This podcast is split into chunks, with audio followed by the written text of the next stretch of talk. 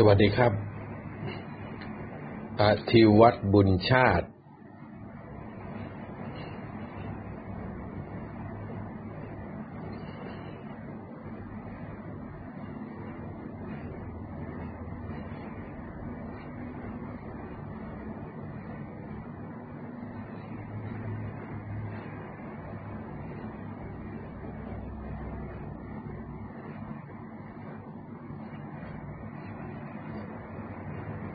สวัสดีครับท่านที่เคารพครับเสียงเป็นอย่างไรบ้างครับวันนี้เข้ามาก่อนเพื่อที่จะทักทาย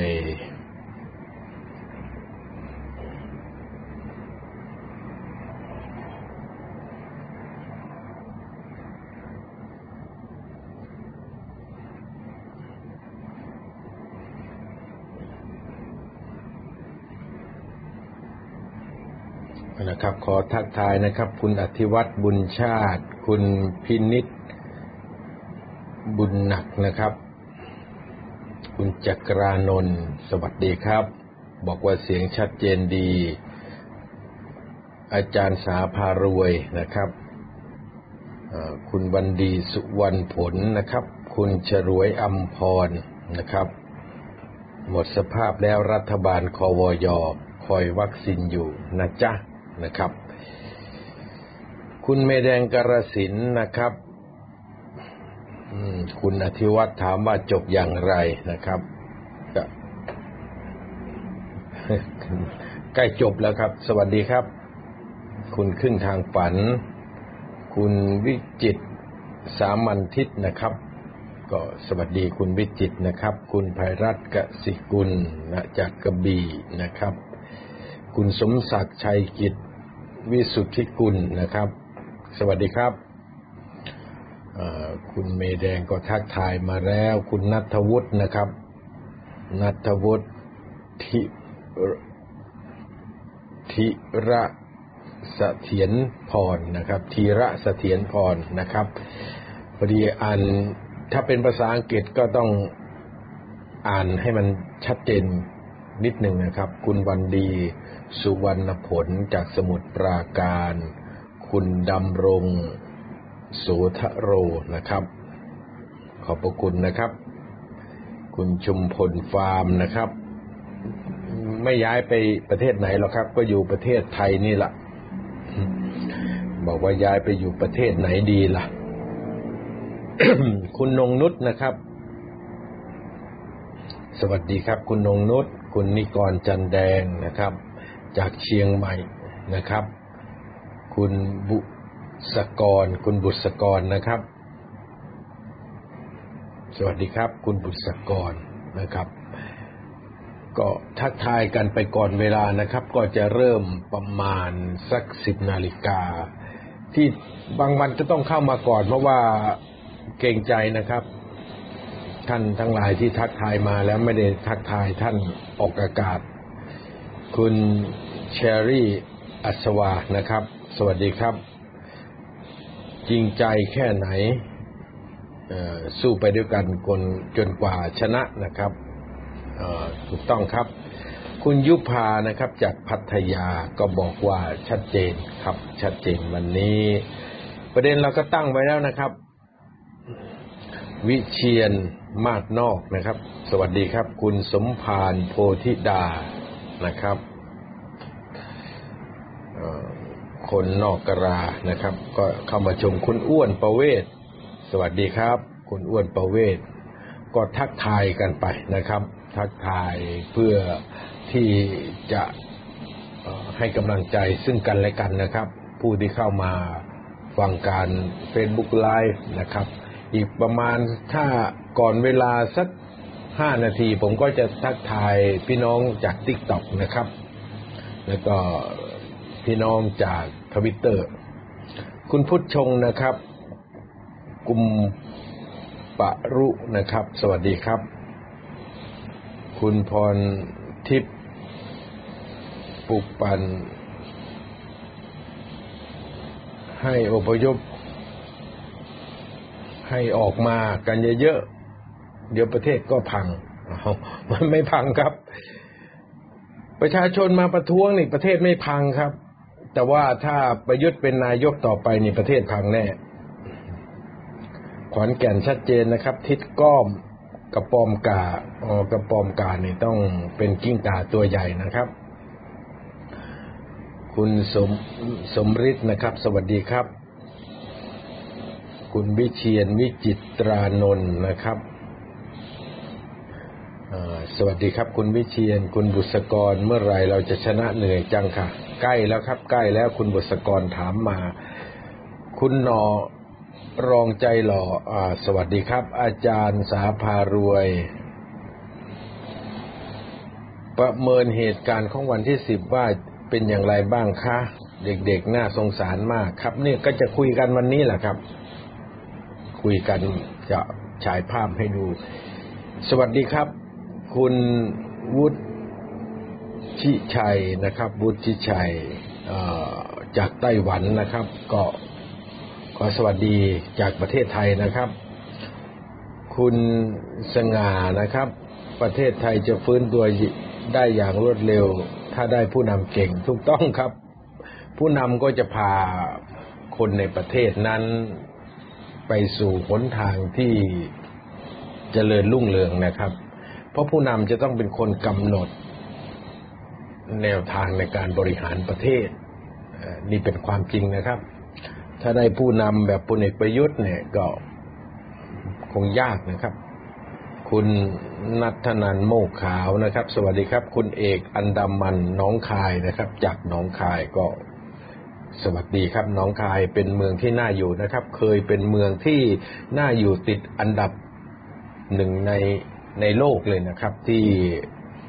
คนจากยุโรปเขาชอบมาพักกันเพราะว่าตัวเมืองหนองคายนั้นเป็นเมืองเก่า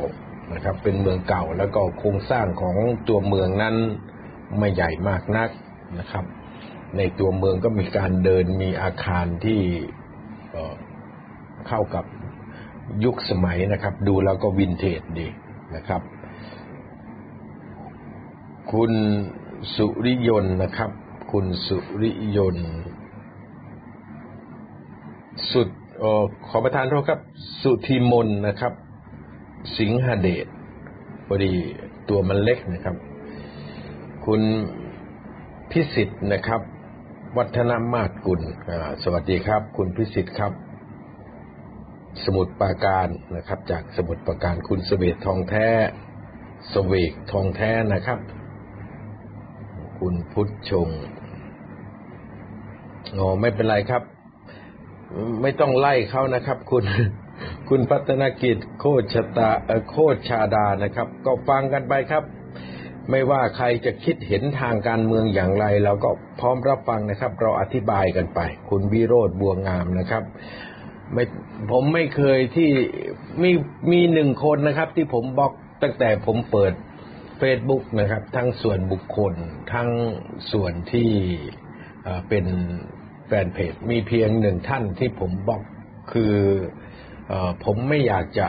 เอาผิดแกเพราะแกบิดเบือนและแกเป็นข้าราชการทหารด้วยผมสงสารลูกเมียแกนะครับก็เลยบล็อกแกไปกลัวคนจะไปฟ้องแกลุงทิพย์กล่อมบุญนะครับก็ตั้งแต่เปิดเอ่อ Facebook มาเนี่ยมีเพียงคนเดียวนะครับที่ที่ผมต้องบล็อกแกเพราะว่าผมรู้จักแกเป็นการส่วนตัวและแกออกอาการสติไม่สมประกอบแล้วก็พูดเรื่องเอ่อไม่จริงแล้วก็ด่าคนไปทั่วแล้วก็ใช้ Facebook ของผมไปด่าด้วยและเป็นข้าราชการอยู่ที่สัตหีบนะครับ ผมก็เลยสงสารแกผมก็เลยบล็อกแกไปดีกันทุกวันตีกันทุกวันอ๋อคุณนัชชาจะชนะยังไงออกเป็นคำถามที่ดีครับเดี๋ยวจะอธิบายให้ฟังครับสวัสดีครับคุณ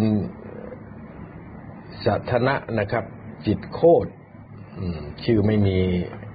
มีแต่อักษรนะครับไม่มีสระเลยครับวิสัยทัศน์อืมอ่าครับคุณดำรงโสทโรก็พูดเรื่องวิสัยทัศน์นะครับเข็มสามนะครับเอาละครับเดี๋ยวผมจะทักทายพี่น้องที่ TikTok นะครับ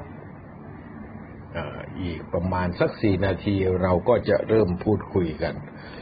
วันนี้เดินหรือขับรถไปบ้านประยุทธ์ ก็แล้วแต่สะดวกครับคุณนัทธนันถามมาเดินก็ได้ขับรถก็ได้รัตนาพรจันยาสวัสดิ์สวัสดีครับโคตรจนคอเรียกเสียประยุทธ์คนเดียวแท้ๆใช่ครับประยุทธ์คนเดียวทักทายพี่น้องจาก ติ๊กต็อก ด้วยนะครับต่อไปก็จะทักทายพี่น้องจาก ทวิตเตอร์ นะครับการสื่อสารสำคัญนะครับก็บางคนก็จะอยู่ใน เฟซบุ๊ก บางคนก็จะอยู่ใน ติ๊กต็อก นะครับบางคนก็จะอยู่ใน ทวิตเตอร์ ดังนั้นการสื่อสารที่ที่ดีก็คือจะต้องพูดให้ทุกกลุ่มที่อยู่ในแพลตฟอร์มออนไลน์ต่างชนิดกันเนี่ยได้เข้าใจตรงกันนะครับเพื่อเราจะได้เดินไปสู่ชัยชนะร่วมกันนะครับประเทศไทยวันนี้ก็เดินมาถึงจุดที่คงหนีไม่พ้นนะครับคงหนีไม่พ้นคงหนีไม่พ้นสิ่งที่หลายคนกำลังคิดอยู่แต่ว่าอาจจะยังไม่เห็นภาพที่ชัดเจนวันนี้ความรู้สึกของคนไทยก็รู้นะครับว่าการข้างหน้านั้นมันจะเกิดอะไรขึ้นเพียงแต่ผมจะขออนุญาตเพื่อนๆนะครับทั้งจาก เฟซบุ๊ก ทั้งจาก ติ๊กต็อก แล้วก็จาก ทวิตเตอร์ เนี่ยได้เอาภาพที่ท่านคิดไว้ในหัวของท่านมาร้อยเรียงกันให้มันเห็นภาพชัดเจนเพื่อที่จะยืนยันกับทุกท่านว่าที่ท่านคิดน่ะถูกต้องแล้วเราไม่ได้คิดเองคนเดียวนะครับเราก็ไม่ได้เพ้อฝันคนเดียวด้วยทุกคนก็คิดเหมือนกันทุกคนเห็นเหมือนกันและรู้ว่าจะต้องจบเพียงแต่ว่าภาพจบของแต่ละท่านเนี่ยอาจจะเห็นภาพจบไม่เหมือนกันนะครับ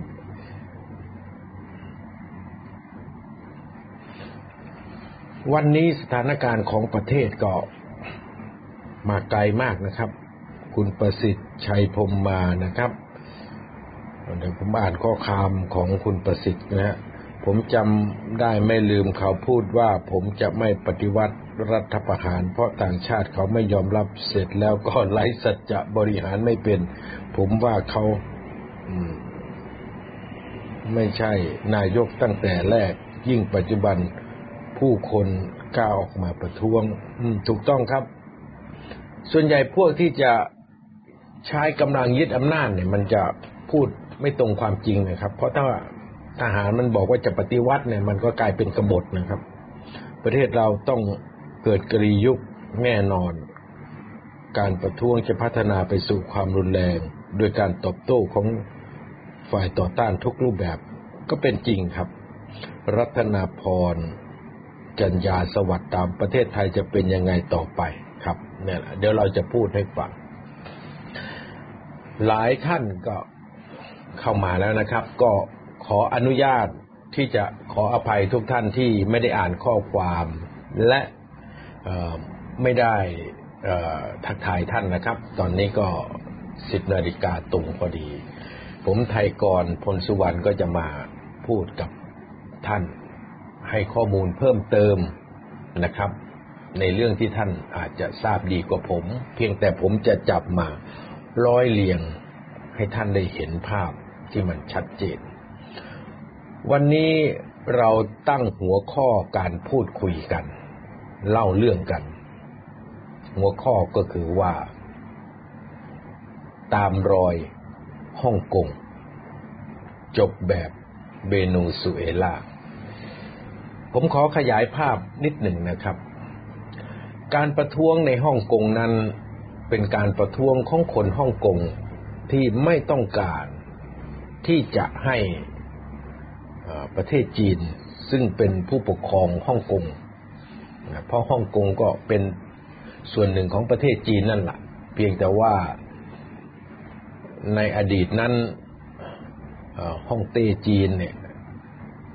ก่อนเปลี่ยนแปลงการปกครองนะครับแต่ก่อนมีกษัตริย์เป็นฮ่องเต้เป็นสมบูรณาญาสิทธิราชได้ทำสัญญากับจักรวรรดิอังกฤษเพราะว่าแพ้สงครามจักรวรรดิอังกฤษจึงขอเช่าเกาะฮ่องกงและบริเวณใกล้ๆโดยรอบนั้นเนี่ยไม่ใช่เกาะอย่างเดียวนะครับข้ามไปถึงแผ่นดินใหญ่ด้วยเนี่ยในบางส่วนเวลาเก้าสิบเก้าปีก็พอหมดสัญญาแล้วก็ต่อรองก็ต่อรองกันว่าหลังจากที่หมดสัญญาเช่าต่อรองกันสมัยนายเติ้งเสี่ยวผิงเป็นผู้นำนะครับกลับมาก็ได้แทชเชอร์เนี่ยจะต้องปกครองหนึ่งประเทศสองระบบต่อไปอีกห้าสิบปีนั่นหมายถึงว่าระบบเศรษฐกิจของฮ่องกงก็จะมีเสรีและกับการเมืองของฮ่องกงก็จะเลือกผู้ปกครองของเกาะฮ่องกงได้แต่ผ่านไปประมาณสักช่วงระยะเวลาสิบกว่าปีเนี่ยรัฐบาลจีนก็เข้ามาครอบงำฮ่องกงมากขึ้นจนกระทั่งคนที่อยู่ในฮ่องกงโดยเฉพาะคนหนุ่มคนสาวนี่เห็นว่าตัวเองจะไม่มีอนาคตหากประเทศจีนเข้ามาครอบงำนี่เขาก็คิดไปแล้วก็คิดการประท้วงก็เชื่อมร้อยกันไปนะครับเป็นพันธมิตรชานมพันธมิตรชานมก็มีฮ่องกงมีไต้หวันมีไทยนะครับผมจำอีกประเทศหนึ่งไม่ได้นะครับเขาเรียกว่าพันธมิตรชานมก็คือเป็นประเทศที่คนชอบกินชานมชานมไข่มุกเนี่ยเขาจึงตั้งเป็นเครือข่ายทางการเมืองของคนรุ่นใหม่ว่าพันธมิตรชานมนะก็มิวทีอะไรแอนนะครับชื่อภาษาอังกฤษว่าอย่างนี้นะครับเอาละครับก็โปรยหัวให้ท่านทราบแบบคร่าวๆไว้ก่อนเมื่อเกิดการประท้วงขึ้นในฮ่องกงนั้นตำรวจฮ่องกงก็มีการปราบปรามและการประท้วงก็รุนแรงรุนแรงมากขึ้นเป็นการประท้วงรายวันของเยาวชนคนหนุ่มสาวและคนฮ่องกงที่ต้องการจะแยกตัวเป็นอิสระจากจีนแผ่นดินใหญ่เอากันตรงๆนะครับคนที่ออกมาประท้วงนั้นต้องการที่จะแยกตัวออกจากแผ่นดินใหญ่ให้เป็นรัฐอิสระชื่อประเทศฮ่องกงนี่คือแนวคิดของกลุ่มประท้วงการประท้วงก็เกิดขึ้นรายวันและคนที่ออกมาประท้วงส่วนใหญ่ก็เป็นเด็กๆเยาวชนคนหนุ่มสาวก็มีคนวัยกลางคนนะครับพวกไทคูนในฮ่องกงที่ร่ำรวยในฮ่องกงก็สนับสนุนกลุ่มเหล่านี้เพราะ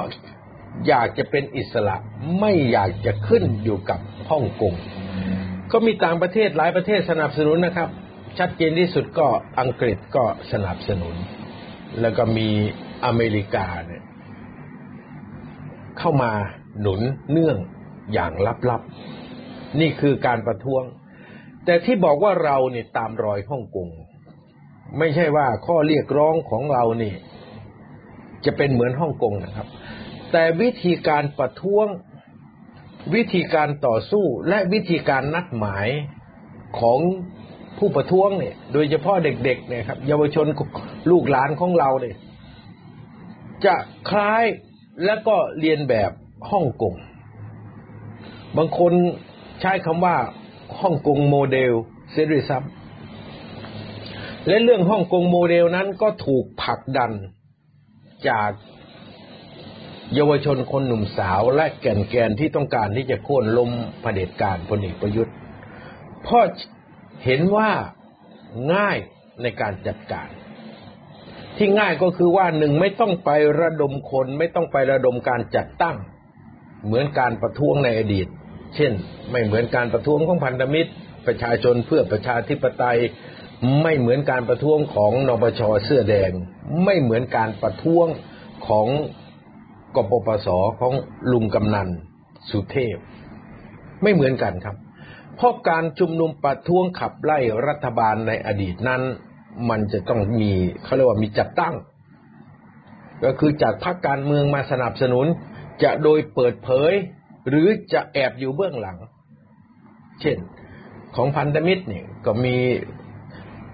พรรคที่เป็นพรรคฝ่ายค้านในสมัยนู้นเนี่ยก็พยายามที่จะให้คนของตนเองเข้ามาชุมนุมเพื่อที่จะให้กลุ่มพันธมิตรเนี่ยมีกำลังมวลชนมากในการชุมนุมแบบปักหลักพักค้างในสมัยนปชเสื้อแดงก็เหมือนกันก็พรรคเพื่อไทยก็หนุนฮะผู้แทนราษฎรก็ขนคนมาให้ในสมัย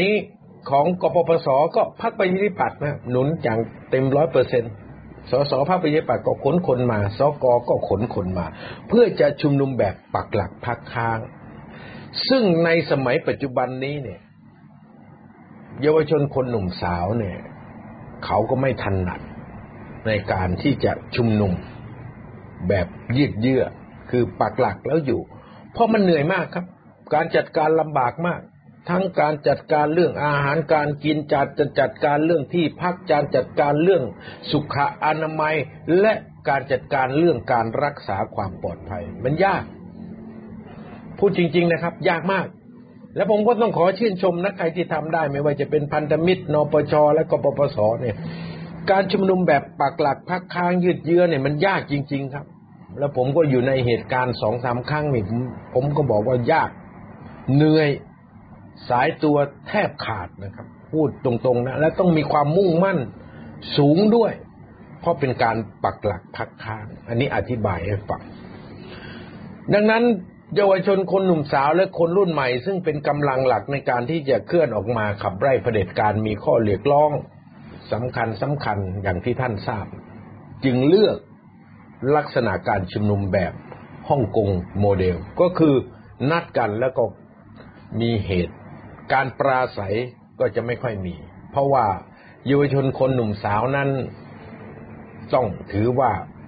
เขายังมีข้ออ่อนในการที่จะพูดอธิบายหรือปราศัยกับมวลชนซึ่งในการจัดชุมนุมแบบนี้การปราศัยก็ถือว่ายังเป็นเรื่องรองลงไปนะครับเพราะเรื่องหลักคือการแสดงกำลังและการเข้าปะทะกับตัวแทนอำนาจของรัฐก็คือตำรวจนะครับก็เหมือนฮ่องกงโมเดลเลยล่ะนัดกันแล้วก็ประท้วงประท้วงเสร็จก็เข้าปะทะกับตำรวจก็เป็นอย่างนี้นะครับและวันนี้ประเทศไทยก็เป็นอย่างนั้นเป็นอย่างนั้นมาตลอดแล้วในระยะเวลากระชั้นชิดในช่วงประมาณเดือนมิถุนากรกฎาสิงหาเนี่ยก็เห็นชัดนะครับว่าหลังการชุมนุมประท้วงของน้องๆนักเรียนนิสิตนักศึกษาเยาวชนคนหนุ่มสาวหรือแม้กระทั่งประชาชนฝ่ายประชาธิปไตยที่ไปเข้าร่วมการชุมนุมในลักษณะแบบฮ่องกงโมเดลนั้นจะจบลงด้วยการปะทะกับเจ้าหน้าที่ตำรวจนี่คือเหตุที่เราเห็นกันอยู่ทุกวันนี้และล่าสุดก็วันที่เจ็ดวันที่เจ็ดก็มาต่อเนื่องถึงวันที่สิบในสถานการณ์วันนี้นะครับทางการเมืองเนี่ยเขาเรียกว่ามันใกล้เข้าไปสู่สภาวะตะลุมบอลให้ท่านทั้งหลายนะครับที่ฟังผมอยู่นี่ถ้าแชร์ออกไปอย่างเพื่อนๆของท่านนะครับทวิตออกไป TikTok ก็แชร์ออกไปจะเป็นประโยชน์นะครับเพราะท่านจะได้รู้ว่าสภาพของอารมณ์ที่ผมได้อธิบายว่าเรากำลังจะเดินเข้าสู่สภาวะตะลุมบอลนั้นเป็นอย่างไรใกล้แล้วครับตั้งแต่วันที่หนึ่งอันหลังเดือนกรกฎาเนี่ยเราไม่ต้องวิเคราะห์กันเรามาพูดตั้งแต่วันที่หนึ่งวันที่หนึ่งสิงหาคมหลังขาม็อบจบก็สวยงามครับปิดฉากเสร็จแล้วน้องๆเยาวชนคนหนุ่มสาวก็ปฏิบัติการตามความเชื่อของตนเองถ้าภาษาวัยรุ่นก็เอาคืนเพราะมันเกิดความแค้นสะสมมาตลอดระยะเวลา ปีกว่าจากการที่เพื่อนจากการที่เครือข่ายจากการที่คนรู้จักห่างๆนะครับถูกเจ้าหน้าที่ตำรวจกระทำเขาก็มีคุยกันคุยกันผ่านไลน์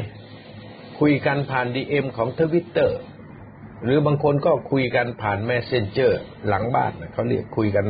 ผ่าน Facebook หลังบ้านก็ปลุกเร้าอารมณ์กันรอว่าเมื่อไหร่จะมีการจัดชุมนุมแล้วก็จะไปเอาคืนกับเจ้าหน้าที่ตำรวจนี่ผมพูดภาษาของผู้ชุมนุมเลยนะครับที่เข้าไปคุกคีตีโมงด้วยดังนั้นเนี่ยทุกครั้งที่มีการจัดชุมนุมเนื้อหาการปราศัยนั้นแทบไม่ได้ถูกถ่ายทอดออกไปเลยแต่กระบวนการในการจะเอาคืนเจ้าหน้าที่ตำรวจนั้นกลับกลายเป็นเป้าหมายสำคัญที่ผู้ชุมนุมอยากจะทำในฝากฝั่งของเจ้าหน้าที่ตำรวจก็คิดเหมือนกันนะครับตำรวจก็คุยกันอยากจะให้บทเรียนกับพวกนี้ตำรวจก็รอรอว่าเมื่อไหร่จะได้ซัดกับผู้ชุมนุมกลายเป็นว่าวันนี้คนที่กินเงินภาษีของประชาชนอย่างเจ้าหน้าที่ตำรวจก็ไม่ได้มีความรู้สึกว่าตัวเองเป็นผู้พิทักษ์สันติราษฎร์ไม่ได้เข้าใจเลยว่าวันนี้นี่ตัวเองมารักษาความสงบแต่สิ่งที่ตนเองทำไปทำด้วยความเมามันทำด้วยความสะใจหารู้ไม่ว่าสิ่งที่เจ้าหน้าที่ตำรวจได้ทำเนี่ยไม่ว่าจะรุมกระทืบเนี่ยหลายครั้งเมื่อวานนี้ก็มีรุมกระทืบทั้งที่วัยรุ่นที่นั่งอยู่บนมอเตอร์ไซค์นั้นไม่มีอาวุธอะไรเลยยกมือยอมแพ้แล้วเสียด้วยซ้ำกับกุ้มรุมทั้งตีทั้งเตะทั้งกระทืบภาพอย่างนี้ไม่มีสาธารณชนไหนรับได้หรอกครับเพราะมันไม่ใช่พฤติกรรมของตำรวจมันเป็นพฤติกรรมของแก๊งอันธพาลเมื่อพี่น้องประชาชนมองว่าคนที่ใส่ชุดไม่ว่าจะเป็นสีน้ำเงินควบคุมฝูงชนหรือใส่ชุดสีกาจีซึ่งเป็นตำรวจนั่นเนี่ยเมื่อเขามองไม่ใช่ตำรวจประชาชนมองว่าเป็นแก๊งอันธพาลเนี่ยมันก็ไม่ให้เกียรติกันสิครับเพราะคุณไม่ได้ปฏิบัติหน้าที่เป็นผู้พิทักษ์สันติราษฎร์คุณไม่ได้ปกป้องพี่น้องประชาชนคุณมีหน้าที่ในการพิทักษ์ทรราชและเป็นอันธพาลการต่อสู้ที่เท่าเทียมก็จะเกิดขึ้นถ้าข่าวไม่ผิดนะครับมีตำรวจสองท่านถูกกระสุนปืนซึ่งก็ไม่รู้มาจากไหนนะครับเพราะว่าท่านที่ถูกยิงที่ท้ายทอยนั้นเนี่ยดูท่าว่าจะอยู่ไกลจากผู้ชุมนุมเหลือเกินนะครับอย่างภาพที่เขามาอธิบายเพราะอยู่ในบริเวณที่พักห่างจากแนวปะทะมาหลายร้อยเมตรแต่ถูกยิงที่ต้นคอด้านหลังและยังไม่รู้ว่าวิถีกระสุนมาจากผู้ชุมนุมหรือไม่เพราะไม่น่าจะมาจากผู้ชุมนุมได้เพราะว่าอยู่ไกลเหลือเกินนะครับนี่ก็หนึ่งรายรายที่สองเมื่อวานนี้ถูกยิงก็ยังไม่รู้ว่าวิถีกระสุนมาจากไหนนะครับดังนั้นเนี่ยเราจึงเห็นภาพว่าการต่อต้านบุคคลซึ่งจริงๆแล้วก็เป็นเจ้าหน้าที่ของรัฐนะครับแต่ในสายตาประชาชนนั้นไม่ใช่แล้วเป็นผู้พิทักษ์ทรราชเป็นแก๊งอันธพาลสวมชุดสีน้ำเงินนะมันจะรุนแรงขึ้นรุนแรงขึ้นจากรูปแบบของฮ่องกงโมเดลที่เขานัดกันทุกวันทุกวันในสถานการณ์ของประเทศไทยวันนี้ในสถานการณ์ของกรุงเทพมหานครวันนี้ก็น่าจะเป็นอย่างนั้นและพื้นที่จุดปะทะก็คือทางไปบ้านของพลเอกประยุทธ์นะเพราะวันนี้ความเกลียดแค้นความเครียดแค้นชิงชังต่อตัวนายกที่ชื่อประยุทธ์จันทร์โอชาที่ประชาชนเครียดแค้นชิงชังเกลียดชังเนี่ยมันมากมายเหลือเกิน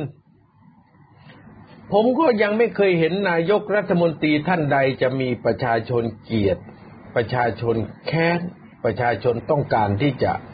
บุกเข้าไปหามากเท่าประยุทธ์จันทร์โอชานี่คือความเป็นจริงนะครับดังนั้นพื้นที่ปะทะก็จะอยู่บริเวณหน้าค่ายทหารกองพันทหารราบที่หนึ่งรักษาพระองค์บริเวณถนนวิภาวดีผู้ชุมนุมประท้วงก็จะพัฒนาวิธีการที่ผมจับอารมณ์และเห็นการพัฒนาของการต่อสู้กับเจ้าหน้าที่รัฐเนี่ยผมเห็นวิวัฒนาการอย่างนี้นะครับในวันที่หนึ่งนั้นปะทะกันเฉพาะแนวบริเวณสามเหลี่ยมดินแดงนะครับส่วนวันที่เจ็ดนั้นแนวก็ขยายขยายจากฝั่งของอนุสาวรีย์ชัยสมรภูมิบุกเข้ามาที่บริเวณสามเหลี่ยมดินแดงแต่มันก็จะมีแนวประชาชนที่มาจากพระรามเก้ามุ่งเข้ามาสามเหลี่ยมดินแดงกลายเป็นแนวปะทะสองแนวปะทะนั่นหมายถึงว่าวิวัฒนาการของประชาชนที่ต้องการที่จะบุกไปบ้านพลเอกประยุทธ์นั้นมีวิวัฒนาการเขาเรียกว่าแซนด์วิชเจ้าหน้าที่ในวันที่สิบเนี่ยการแซนด์วิชเจ้าหน้าที่นี่เห็นอย่างชัดเจนครับทุกแนวแนวใต้ทางด่วนมาตามใต้ทางด่วนนะครับที่มุ่งเข้ามาตอกซอกซอยเล็กๆที่มุ่งเข้ามาสามเหลี่ยมดินแดงเนี่ยก็เกิดขบวนการประชาชนมุ่งมาทางนั้นจากอนุสาวรีย์มาสามเหลี่ยมดินแดงซึ่งเป็นถนนใหญ่ก็ชัดเจนนะครับแล้วมีการรวมกลุ่มพี่น้องประชาชนจำนวนมากจากฝั่งพระรามเก้านะครับมุ่งเข้ามาสู่สามเหลี่ยมดินแดงเป็นสามแนวนะครับเมื่อวานนี้ที่เราเห็นชัดเจนดังนั้นเนี่ยวิวัฒนาการการแซนด์วิชหรือการปิดล็อกตำรวจเนี่ยจะเพิ่มมากขึ้นเขาเรียกว่าเป็นวิวัฒนาการในการต่อสู้ซึ่งเป็นสัญชาตญาณของมนุษย์ทุกผู้ทุกคนอยู่แล้วครับเมื่อเข้าทางนี้ไม่ได้ก็หาทางใหม่ซึ่งบริเวณที่อยู่หน้าบ้านของพลเอกประยุทธ์นั้นมันมีทางเข้าหลายทางและผมก็เชื่อว่าในอนาคตนะครับนอกจากพี่น้องประชาชนจะมาจากย่านอนุสาวรีย์มุ่งมาที่วิภาวดีมาถูกสกัดกั้นที่สามเหลี่ยมดินแดงแล้วก็จะมีพี่น้องประชาชนนะที่มาจากฝั่งพระรามเก้าเนี่ยแยกพระรามเก้ามุ่งมาที่สามเหลี่ยมดินแดงเหมือนกันจะเข้าวิภาวดีขาออกเพื่อจะไปบ้านพลเอกประยุทธ์ตรงนี้ก็จะมีแนวปะทะใต้ทางด่วนนะครับก็จะมุ่งมาเหมือนกันใต้ทางด่วนก็คือถ้าเรามาจากพระรามเก้ามันจะอยู่บริเวณสี่แยกแต่จะเป็นใต้ทางด่วนไปทางฝั่งซ้ายมือก็จะมีคนมาและตอนนี้ผมค่อนข้างที่จะได้ข้อมูลนะครับว่าจากลาดพร้าวเนี่ยก็จะเข้ามาที่วิภาวดีการกระจัดกระจายตัวของประชาชนที่ต้องการจะโค่นพลเอกประยุทธ์เนี่ยเขาจะรวมตัวกันเป็นจุดๆรวมตัวกันที่อนุสาวรีย์รวมตัวกันที่พระรามเก้ารวมตัวกันที่ราชปรารภเข้ามาตามซอกซอยรวมตัวกันที่ลาดพร้าวแล้วจะมุ่งเข้ามาวิภาวดีแล้วตอนนี้ได้ข่าวว่าจะมีการรวมตัวกันอยู่บริเวณสนามไทยญี่ปุ่นดินแดงเพื่อจะเข้ามาฝั่งนิมิตมิตรไมตรีนะถนนมิตรไมตรีเห็นไหมครับมันเกิดการกระจายตัวกันของประชาชนที่จะมุ่งไปสู่เป้าหมายก็คือตัวพลเอกประยุทธ์ตรงนี้ก็รู้สึกเป็นห่วงสถานการณ์นะครับว่าในการข้างหน้านี่ผมก็เชื่อนะครับว่าตำรวจไม่สามารถที่จะต้านทานได้และในการข้างหน้าก็จะมีการใช้อาวุธทุกรูปแบบซึ่งวันนี้เราเห็นนะครับเห็นก้อนหินเห็นขวดน้ำเห็นหนังสติ๊กเห็นลูกแก้วเห็นหัวน็อตเห็นน้ำปลาแต่มันมีสองกรณีซึ่งผมก็ไม่ทราบนะครับว่าเป็นฝ่ายใดนั่นคือการใช้อาวุธจริงในการยิงไปที่เจ้าหน้าที่ตำรวจอาจจะเป็นคนต้องการสร้างสถานการณ์มือที่สามต้องการให้มันรุนแรงขึ้นก็ได้หรือจะเป็นผู้ชุมนุมที่ขับแค้นทางจิตใจอย่างหนักยิงเข้าไปก็ได้มันเป็นไปได้หมดคนที่ตกอยู่ในความเป็นอันตรายที่สุดวันนี้ก็คือเจ้าหน้าที่ตำรวจถ้าเจ้าหน้าที่ตำรวจทำรุนแรงกับประชาชนหรือทำให้ประชาชนเสียชีวิต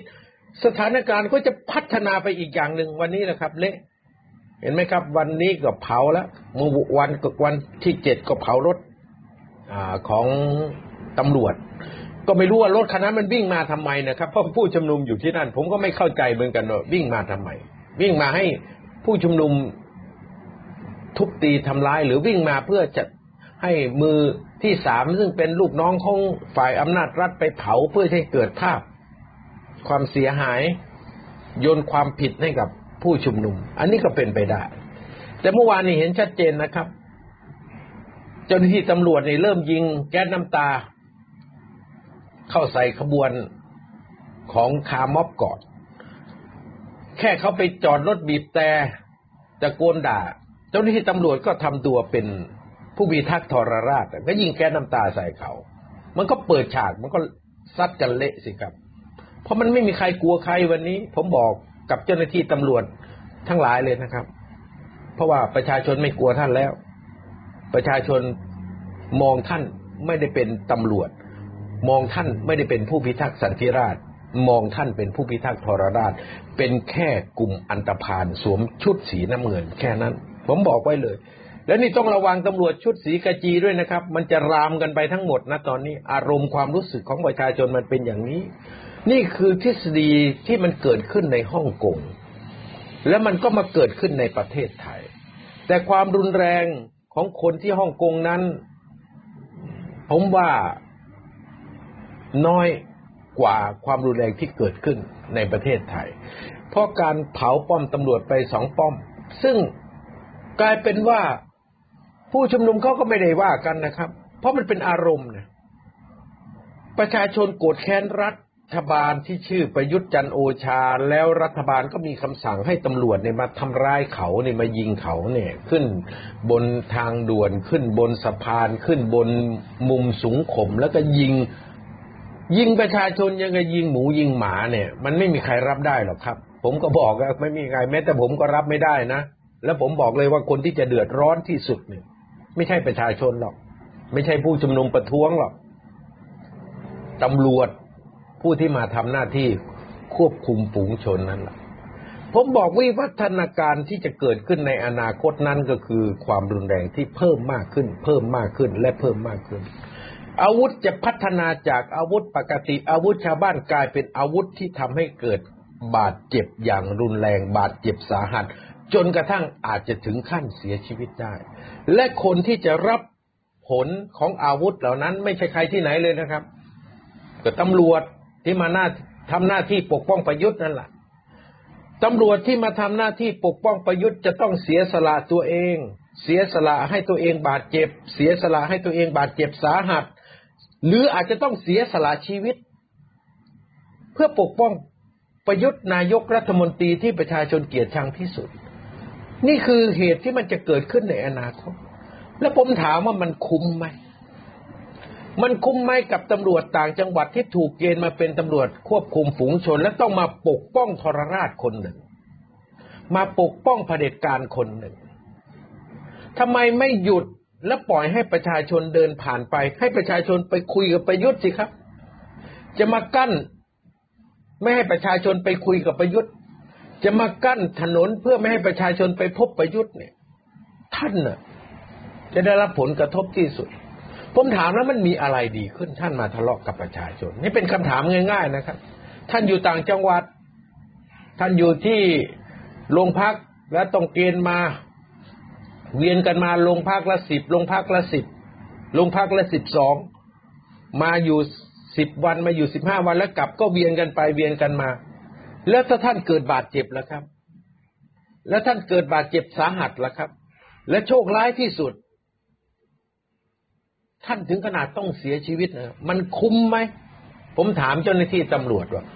มันคุ้มไหมกับการปกป้องทรราชชื่อประยุทธ์จันทร์โอชาผมถามว่ามันคุ้มไหมนี่คือสิ่งที่ผมตั้งคำถามต่อตำรวจนะครับเพราะว่าผมรู้ว่าเหตุการณ์มันก็จะรุนแรงมากขึ้นแล้วคนที่จะถูกกระทำรุนแรงที่สุดไม่ใช่ประชาชนนะครับคือเจ้าหน้าที่ตำรวจ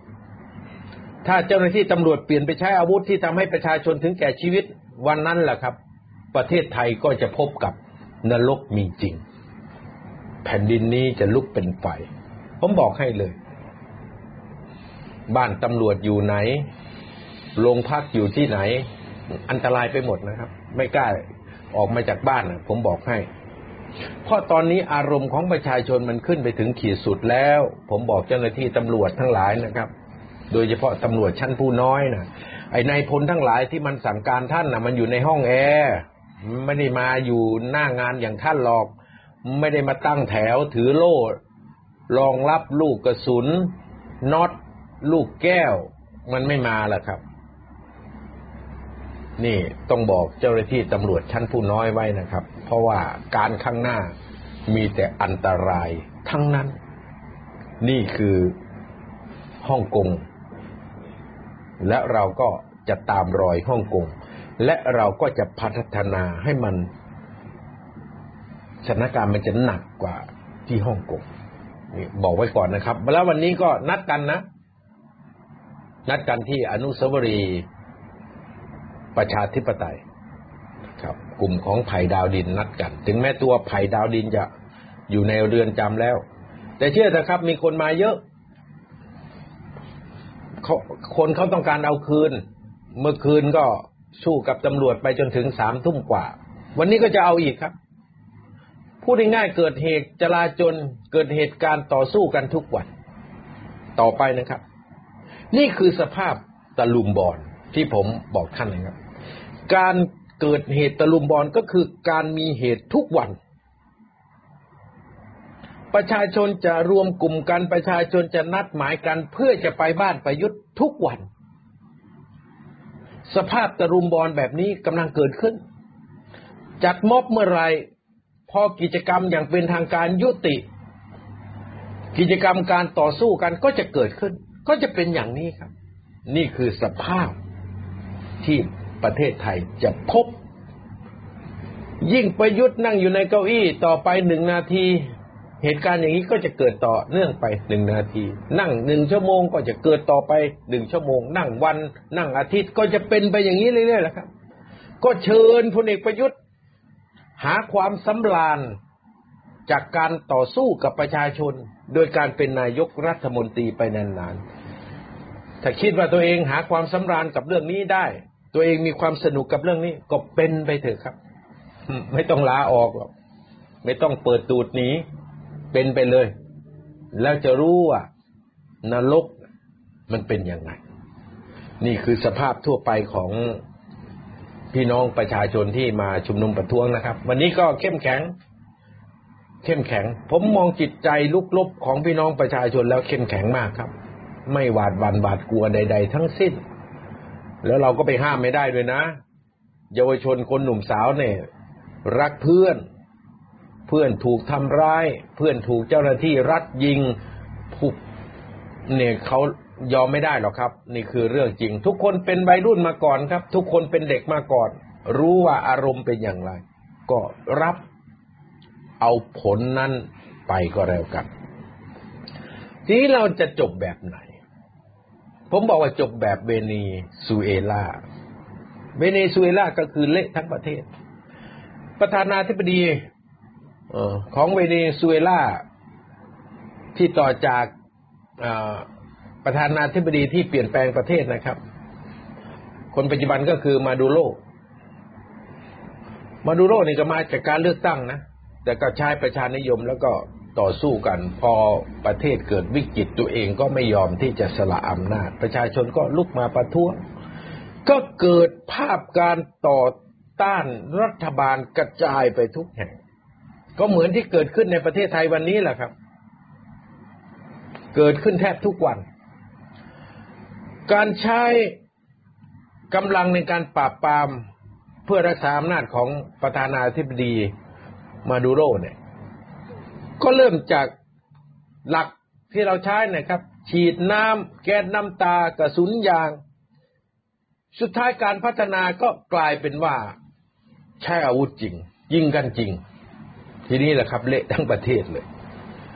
สภาพความวุ่นวายของเวเนซุเอลาเนี่ยก็จะทำให้ประเทศเริ่มตกต่ำตกต่ำลงไปเรื่อย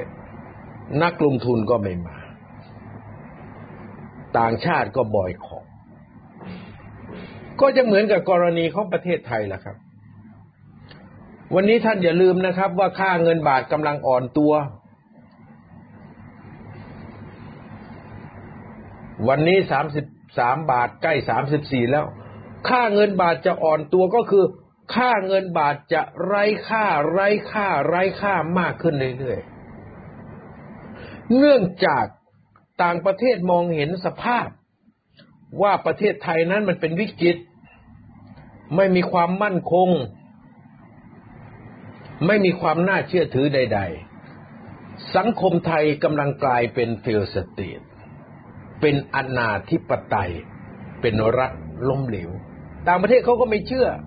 เมื่อไม่เชื่อความมั่นใจทางเศรษฐกิจต่อเศรษฐกิจไทยก็น้อยลงน้อยลงประกอบกับหนี้สินภาคครัวเรือนมันขึ้นไปสิบสามล้านล้านเดี๋ยวก็จะขึ้นเป็นสิบสี่ล้านล้านหนี้ท่วมหัวประเทศนี้มีแต่หนี้ภาคธุรกิจเจ๊งละนาว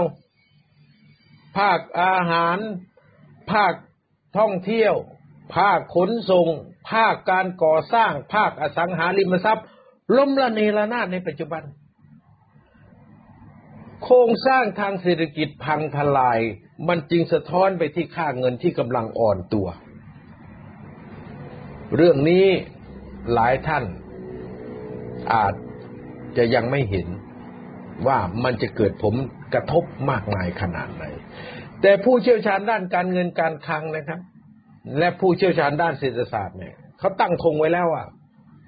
เงินบาทเนี่ยอาจจะพุ่งขึ้นไปถึงสี่สิบบาทหรืออาจจะทะลุขึ้นไปถึงห้าสิบบาทต่อหนึ่งดอลลาร์ถ้าหากว่าสภาพเศรษฐกิจสังคมของประเทศไทยยังอยู่ในสภาพแบบนี้มีการประท้วงรายวันรัฐมนตรี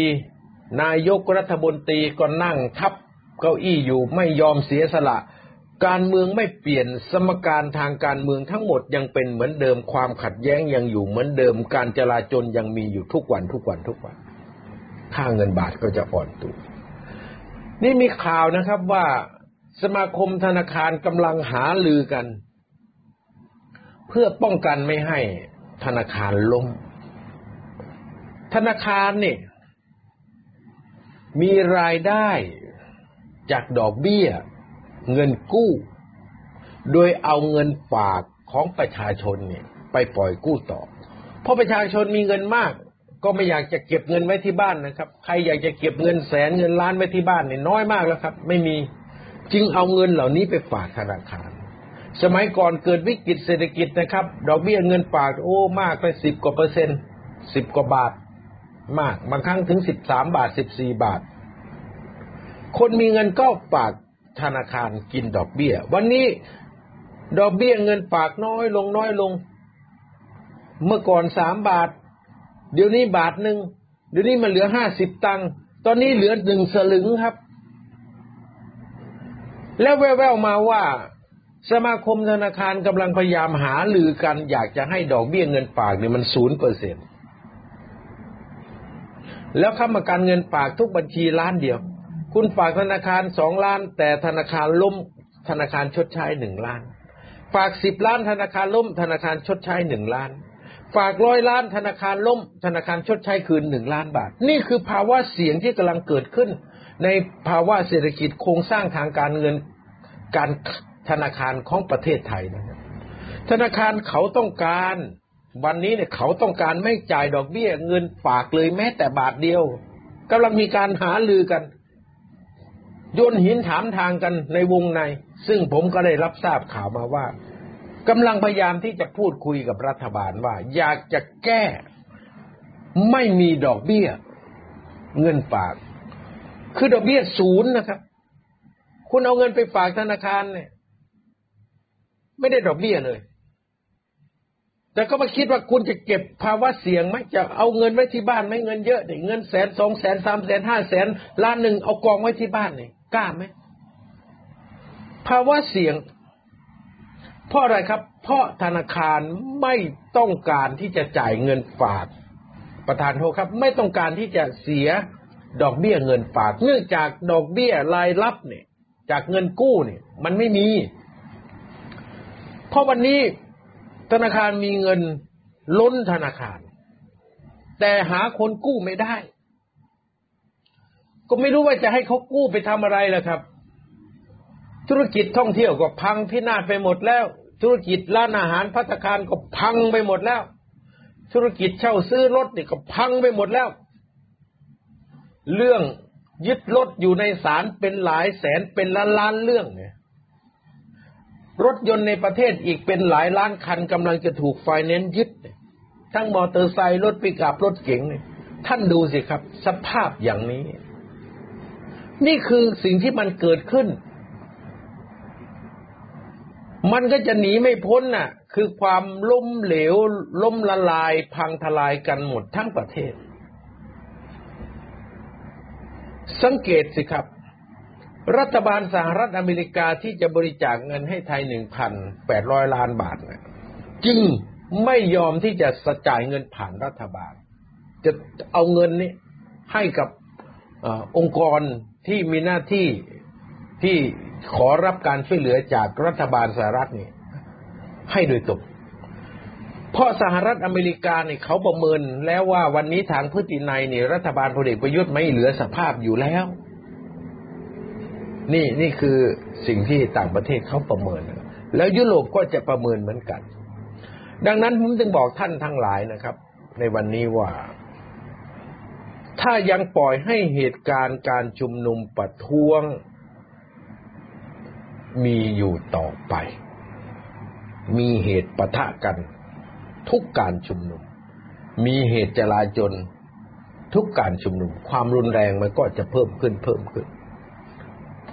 มันก็จะนำไปสู่ความล่มสลายของระบบเศรษฐกิจที่วันนี้เนี่ยครับโอนไปเอ็นมาจะล้มแหละมิล้มแหละแล้วล้มแน่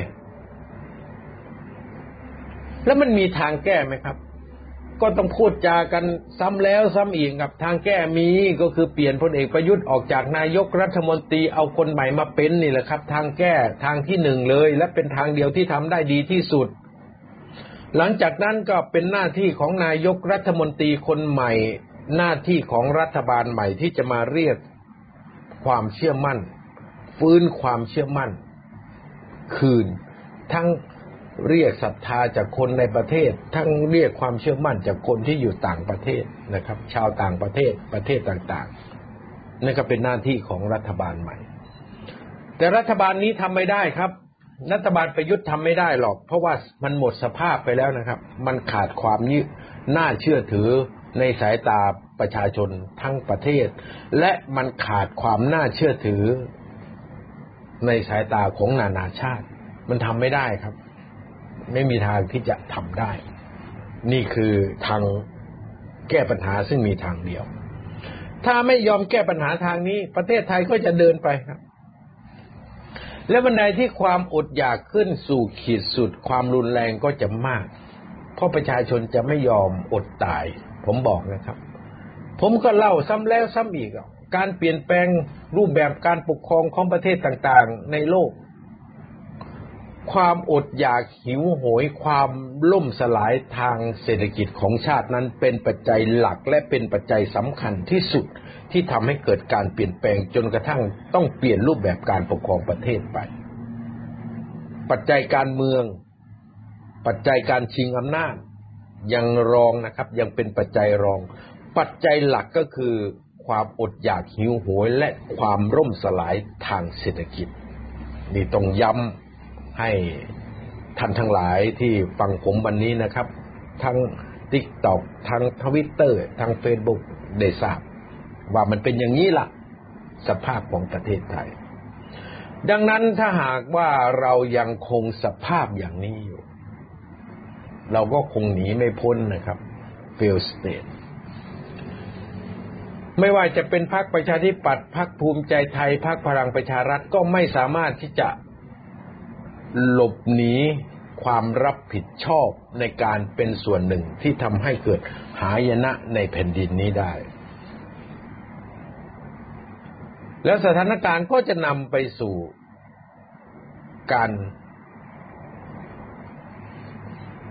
ไม่อยากพูดว่า จุดเริ่มต้นของสงครามกลางเมืองที่มีเข้าลางว่าจะเกิดขึ้นหากประยุทธ์ยังคงเป็นนายกรัฐมนตรีต่อไปตอนนี้เหลือเฉพาะการปะทะที่รุนแรงจนกระทั่งมีผู้บาดเจ็บสาหัสหรือเสียชีวิตถ้ามันไปถึงจุดนั้นเมื่อไหร่เราก็จะเดินหน้าไปเหมือนประเทศเพื่อนบ้านของเราเช่นพม่าเป็นต้นเราเห็นชัดจึงจะต้องบอกกับท่านที่เคารพทั้งหลายนะครับว่าพลังของประชาชนนั้นสำคัญต่อการเปลี่ยนแปลงครั้งนี้มากหากเราทุ่มเทกำลังไปที่เป้าหมายที่ชัดเจนเราจะช่วยบ้านเมืองนี้ช่วยคนในประเทศนี้ปลอดภัยหลุดพ้นจากการล่มสลายทางเศรษฐกิจครั้งใหญ่ได้เป้าหมายนั้นก็คือประยุทธ์นะครับเปลี่ยนประยุทธ์ออกได้เราก็เปลี่ยนประเทศนี้ให้ดีขึ้นได้ถ้าประชาชนเปลี่ยนประยุทธ์ออกไม่ได้ผู้ที่ค้ำบัลลังก์พลเอกประยุทธ์ไม่ยอมที่จะเอาประยุทธ์ออกไปจากตำแหน่งนายกรัฐมนตรีชะตากรรมของคนทั้งชาติก็จะพบเหมือนกันนั่นคือความพังพินาศที่เกิดขึ้นอย่างต่ำหูต่ำตาพี่น้องประชาชนล่มสลายครับนี่คือเรื่องที่เราจะต้องตัดสินใจร่วมกันนะครับในการที่จะต้องเปลี่ยนแปลงพลเอกประยุทธ์ดังนั้นเราจะต้องมุ่งมั่นในการที่จะขับไล่พลเอกประยุทธ์ให้สำเร็จไม่ได้เพื่อตัวเราเองนะครับแต่เพื่อพี่น้องคนไทยทั้งชาติจะไปพึ่งหวังภาคส่วนอื่นก็คงยากนะครับเมื่อประชาชนตัดสินใจไม่ยอมให้รัฐบาลประยุทธ์ปกครองตนเองแล้วประชาชนก็ต้องลุกขึ้นมาสร้างการปกครองของตนเองขึ้นมาเราต้องร่วมกันนะครับโค่นเผด็จการเพื่อสร้างการปกครองที่เป็นประชาธิปไตยของประชาชนขึ้นมาให้ได้นี่คือภารกิจหลักของเรายังอยู่ดังนั้นวันนี้ผมได้สรุปรูปแบบของฮ่องกงโมเดลให้ฟังแล้วได้สรุปให้เห็นภาพจบหากประยุทธ์ยังไม่ลาออกให้เห็นแล้วว่ามันจะเกิดอะไรขึ้นความพังพินาศของระบบเศรษฐกิจความพังพินาศของการปกครองก้าวไปสู่เหตุมิกสัญญีกาลียุคจราจนทั้งประเทศสุดท้ายก็พัฒนาไปเป็นสงครามกลางเมืองและประเทศไทยก็จะไม่เหลือไว้ในแผนที่อาจจะเป็นประเทศใหม่อาจจะเป็นชื่อใหม่อาจจะมีการปกครองในรูปแบบใหม่หรือจะตกอยู่ภายใต้การปกครองของชาติมหาอำนาจเหมือนที่แอฟริกาเกิดขึ้นเหมือนที่อัฟกานิสถานหรือเหมือนอีกที่หลายประเทศต่อหลายประเทศที่ชาติมหาอำนาจเข้ามาบงการเหนือประเทศเหนือประชาชนนะครับ ก, ก็ต้องขอขอบพระคุณทุกท่านนะครับวันนี้ได้อธิบายให้ฟังแล้วนะครับส่วนวันพรุ่งนี้ก็จะนำข้อมูลลึกๆเกี่ยวกับการเคลื่อนไหวทางการเมืองของฝากฝั่งรัฐบาลมาเล่าให้ฟังแล้วก็เปรียบเทียบกับการเคลื่อนไหวของพรรคฝ่ายค้านมาเล่าให้พี่น้องที่เคารพทั้งหลายฟังอีกครั้งนึงวันนี้ผมไทยกรพลสุวรรณก็ต้องขอลาท่านที่เคารพทุกท่านไปก่อนครับพบกันใหม่อีกครั้งวันพรุ่งนี้สวัสดีครับ